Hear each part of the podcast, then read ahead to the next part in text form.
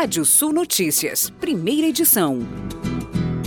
Polícia Federal lança delegado brasileiro para cargo-chave na Interpol.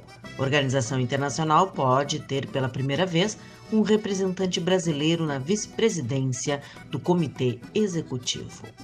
E a CNA, Confederação Nacional da Agricultura, criticou o pedido feito pela NCBA, uma das principais entidades de produtores bovinos dos Estados Unidos, de suspensão da compra da proteína animal do Brasil.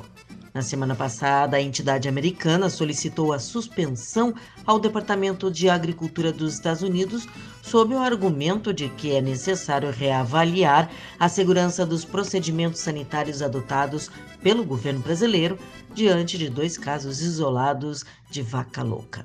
O grupo Carrefour anunciou que investirá ao longo de três anos 144 milhões de reais para promover ações de inclusão e de combate ao racismo no país. Trata-se, segundo a companhia, do maior investimento privado feito por uma empresa em prol da equidade racial. Segundo Renato Meirelles, presidente do Instituto Locomotiva e membro do Comitê Externo Independente, o que se avançou na agência racial nos últimos anos é muito mais do que já foi feito nos últimos dez anos. Brasília como é e Brasília como poderia ter sido. Essa é a reflexão que o público poderá fazer ao visitar o Centro Cultural Três Poderes na capital federal, o Pantaneon da Pátria e da Liberdade Tancredo Neves, onde está em cartaz até 16 de dezembro a exposição Outra Brasília Nunca Mais, uma exposição em realidade aumentada. Nela estão sete projetos finalistas que, entre 1956 e 1957, disputaram o concurso nacional do Nova Cap, que definiu as linhas da cidade que Juscelino Rupicek construiria nos anos seguintes. As sete propostas urbanísticas para a construção de Brasília possibilitam ao público imaginar como seria o futuro caso o projeto desenhado por Lúcio Costa de uma cidade em formato de avião não tivesse sido vencido. A Meta, antigo Facebook, e a aceleradora Baita, com sede na Universidade Estadual de Campinas, anunciaram na última sexta-feira as 10 startups selecionadas que serão aceleradas por meio da segunda edição do seu programa Campo Digital.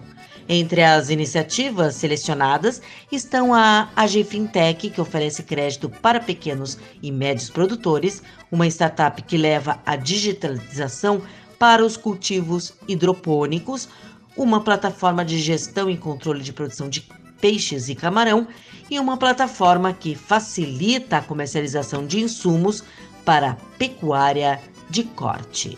O agricultor brasileiro já conta com uma plataforma completa de agronegócio, onde é possível encontrar todas as soluções em um só lugar, desde a escolha da semente até a comercialização da safra. O modelo é oferecido pela Agrex do Brasil, uma subsidiária do grupo Mitsubishi Corporation, que está no Brasil no agronegócio há mais de 25 anos.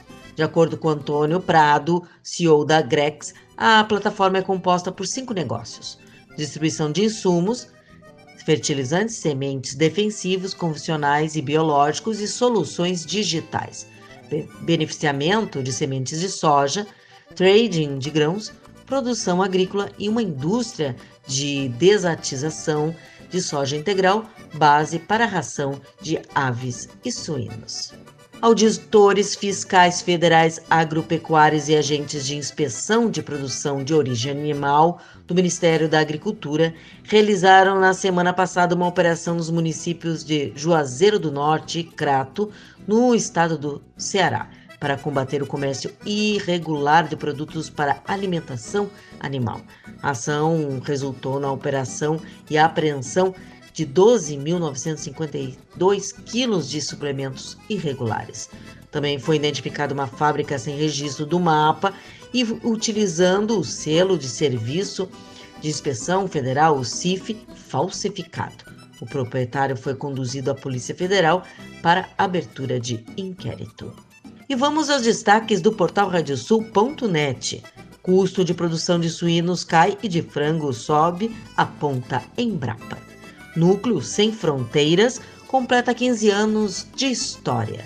Você pode ler mais notícias no portal radiosul.net. Pode ouvir esse boletim no seu agregador favorito de podcast. Eu, Kátia Desessar, volto na segunda edição do Rádio Sul Notícias, às 18 horas. Previsão do tempo. Olá, ouvintes da Radiosul.net. Segunda-feira de sol e calor em todo o Rio Grande do Sul. Máximas passam dos 35 graus na maioria das áreas, chega a 37 no oeste e noroeste. Não está descartada ao final do dia a possibilidade de pancadas de chuva localizadas.